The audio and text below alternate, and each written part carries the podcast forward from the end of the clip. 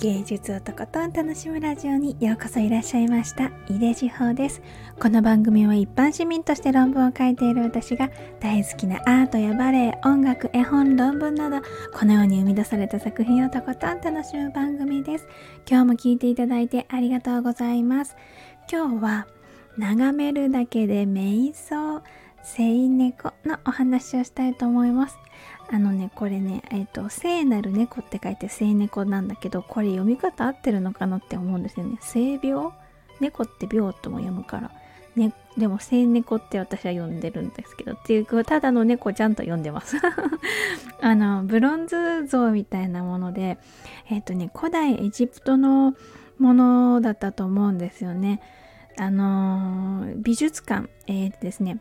元ブリヂストン美術館で今はアーティゾン美術館って名前に変わってるんですけどそこで出会った猫ちゃんです。あのー、すごくもうこの美術館のマスコットみたいな感じになっていてグッズもたくさん出てるしファンもいっぱいいるみたいですね。うんそれはほんとすごくわかると思います。そのこの、うん、姿は猫なんだけどすごい縦に細長くてもうシュッと背中が伸びているんです。もう上に上に上に伸びてってるっていう感じで。でねこのね猫の前に来るとなんかこうひざまずきたくなるみたいな。もうあがめたくなるっていうような気持ちになるんですよね。こう座っていて前足が伸びて後ろ足でこうお尻がついてる後ろ足が曲がってお尻がついてるっていうような感じの座り方をしているんですけどその長く伸びた前足の感じがねこうシュッシュッとこうこう私のおへそからこう喉元に向かってシュッとこう光を投げられるっていう感じ。軽い衝撃っていうか鋭さみたいのを感じます。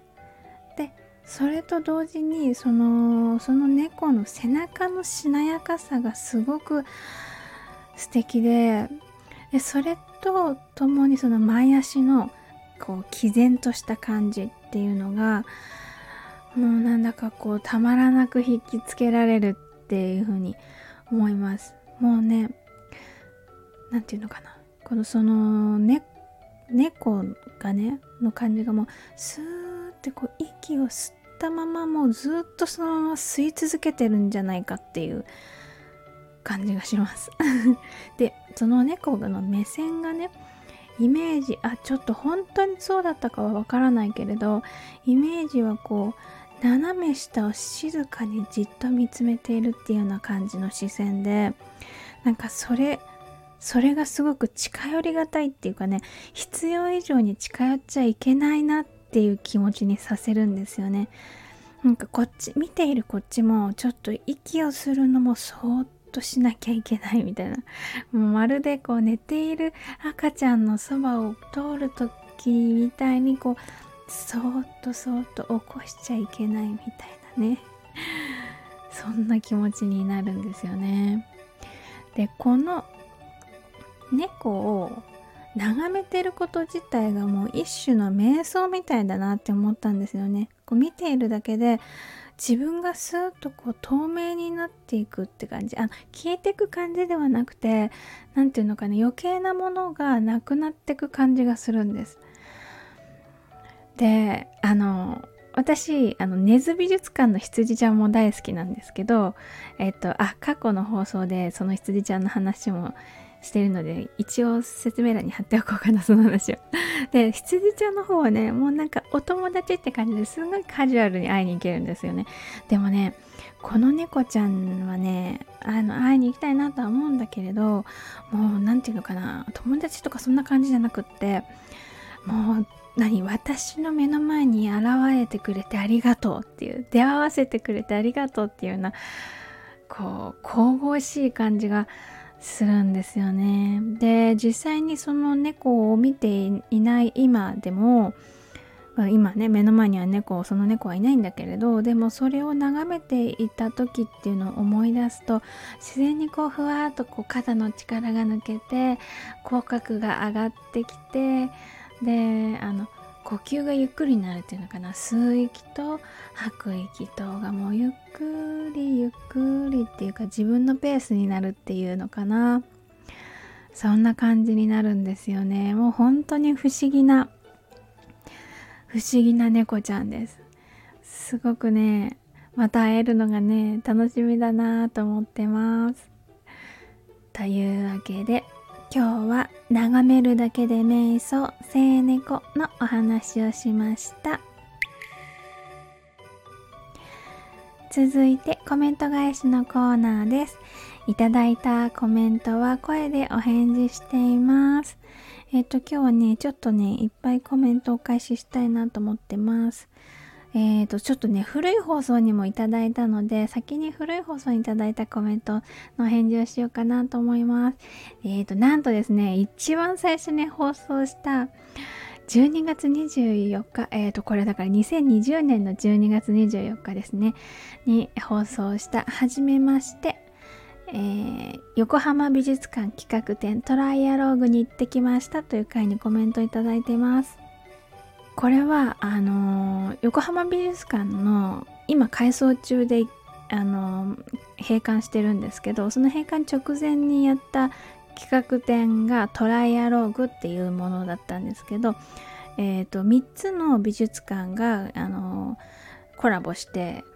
えーとその企画をしたっていうようなものですごく見応えのあるあの分厚い展覧会だったなと思います。もうこの時はね、ほんと嬉しくて楽しくて、すっごい喋った。これ、えっとね、30分、27分って書いてある。27分も喋ってる。コメント返しとか全然なしでね。あれも楽しかった、これも素敵だったっていう話をね、むっちゃくちゃしてる回です。えっ、ー、と、そちらに、ムネさんからコメントいただきました。ムネさんありがとうございます。横浜美術館の工事が入る前にトライアログで行きました。井出さん結構彫刻お好きなんですね。とそうなんですよ。あの、やっぱりね、あの、トライアログ展って私行ってみ、行った後に知ったんですけど、結構注目の企画展だったらしくて、多分ね、なんかいろんなところからそういうお話を、トライアログいいね、いいねっていう話を聞きました。うん、なんかすごく、えーと、私の場合はこう時間の制限があったから行ける場所でっていうようなあの選択肢だったんだけどいやーよかったな行けてよかったなたまたま たまたま行けてよかったなと思いましたそう彫刻はね私、あのー、好きですえ、ー、とやっぱり絵とかも好きなんだけどうんと物が空気に触れている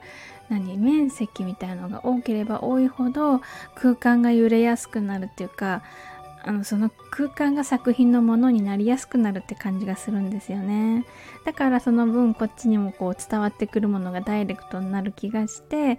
その点で彫刻好きって思った。でもまあ他の作品もねすごくあのー、静かな静かなというかこう平面にあるものはそれはそれで、あのー、魅力があるので好きなんですけどあのトライアログ展は結構え、ー、と彫刻とかこう現代アートみたいなのも、うんと入り混じっていた展覧会だったと思うのでいろいろなね楽しみ方ができたんじゃないかなと思います。みもねさんもうあのこんなご丁寧に 古い放送にコメントいただきましてありがとうございました。えー、続いてこれも古い放送ですね。12月26日に放送した煙突町のプペルで息子が感動したって言ったという放送回です。これは、あの、煙突町のプペル、映画煙突町のプペルがね、えっと、12月25日に、えっと、公開されて、映画公開されて、その翌日に家族で見に行ったよって話をしたんです。で、その時に、あの、見終わった後、あの、息子にね、当時幼稚園児だった息子に感想を聞いたらねあの泣いちゃったって言っててねなんで泣いちゃったの？怖かったのかな？と思ったかと思ったら感動したって言ってたんですいやまずね感動っていうワードを知っていたってことにお母さんはびっくりだったんですけど。うんでもあの私も感動したよって思いました。そんなことを喋った放送回です。えっ、ー、とそちらにねあのね私気づかなかったんだけどみつさんあの Kindle のたくさん書かれてらっしゃるえっ、ー、とみつあと暫定 Kindle 作家。のみつさんからもねコメントをいただいてたんですねこれもうごめんなさいもう半年ぐらい気づかなかった だから半年ぶりにコメントをお返ししますね。えっ、ー、と、まずはみつさんのコメントをお読みします。煙突町のプペルが好きな人はフォロー フォローそう、煙突町のプペルね、今、この間もいろんなニュースがありましたよね。海外のニュースとかので、なんていうの？うんと作品が呼ばれてるって映画祭みたいなのにね呼ばれてるっていうニュースとかあとは今ドライブインシアターがねやいろんなところでやってたりしますよね。私もねいつかねドライブインシアターもね行きたいなと思ってるんです。あの映画館も私すごく好きなんですけど子供がやっぱりねちょっと音に敏感というか大きな音があんまり好きじゃないというか怖いって言ってたんですよね。だけどドライブインシアターだとそういう風な怖さがないからであの車の中でね家族だけであのいられるからたくさんおしゃべりもできるしねあああれがこれがっていう風に お話しながらあの見れるのでそうドレブインシアターねいつかちょっと狙ってみたいなと思ってます。あー水さん大変遅くなりましたが コメントありがとうございました、えー、続いてムネさん。えっ、ー、と、息子さん、博識ですね。素敵な体験だと思います。といただきました。そう、なんか知らない間にね、子供はね、あの、あの、言葉っていうの、単語をね、吸収してるんだなと思いました。びっくり。本当使う言葉をね、私も気をつけなきゃなんて思 思いましたけど、またね、あのー、この煙突町のプベルの作者のうんと、西野さんの最新作が今「えっと、醜いマルコ」っていう最新作の絵本が出てるのでねそれもねあの放送でお話ししたいなと思ってるのでねまたいつぐらいかな？もうちょっとしたら お話ししたいと思います。えっ、ー、とむねさんコメントありがとうございました。えー、ではだいぶ最近に戻りまして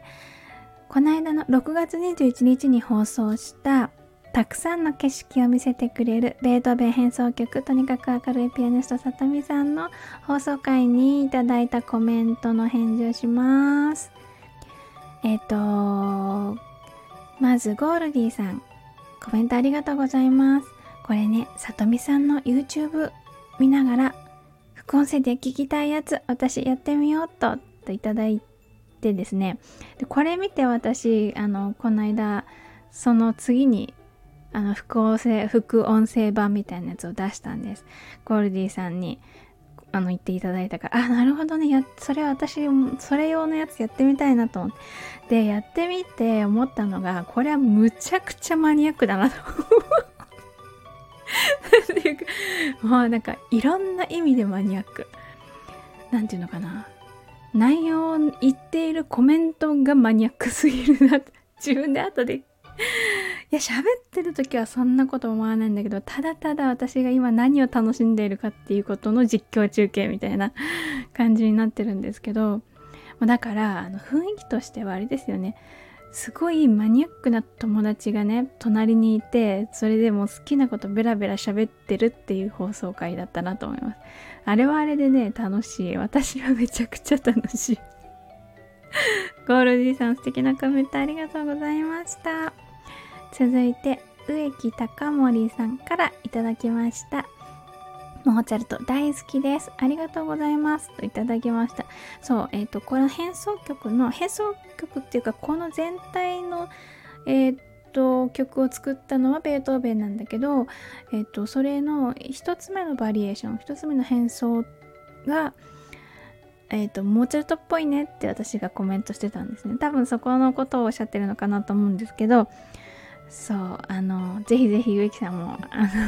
さとみさんの演奏を楽しんでみてください。ちょっとすごいねそのモーツァルトっぽいねって言ってるあの曲はねめっちゃ幸せになれるなんかルンルンってね なれる曲なのでぜひぜひ楽しんでください。というわけで今日も最後まで一緒に楽しんでいただいてありがとうございました。井出志保でした。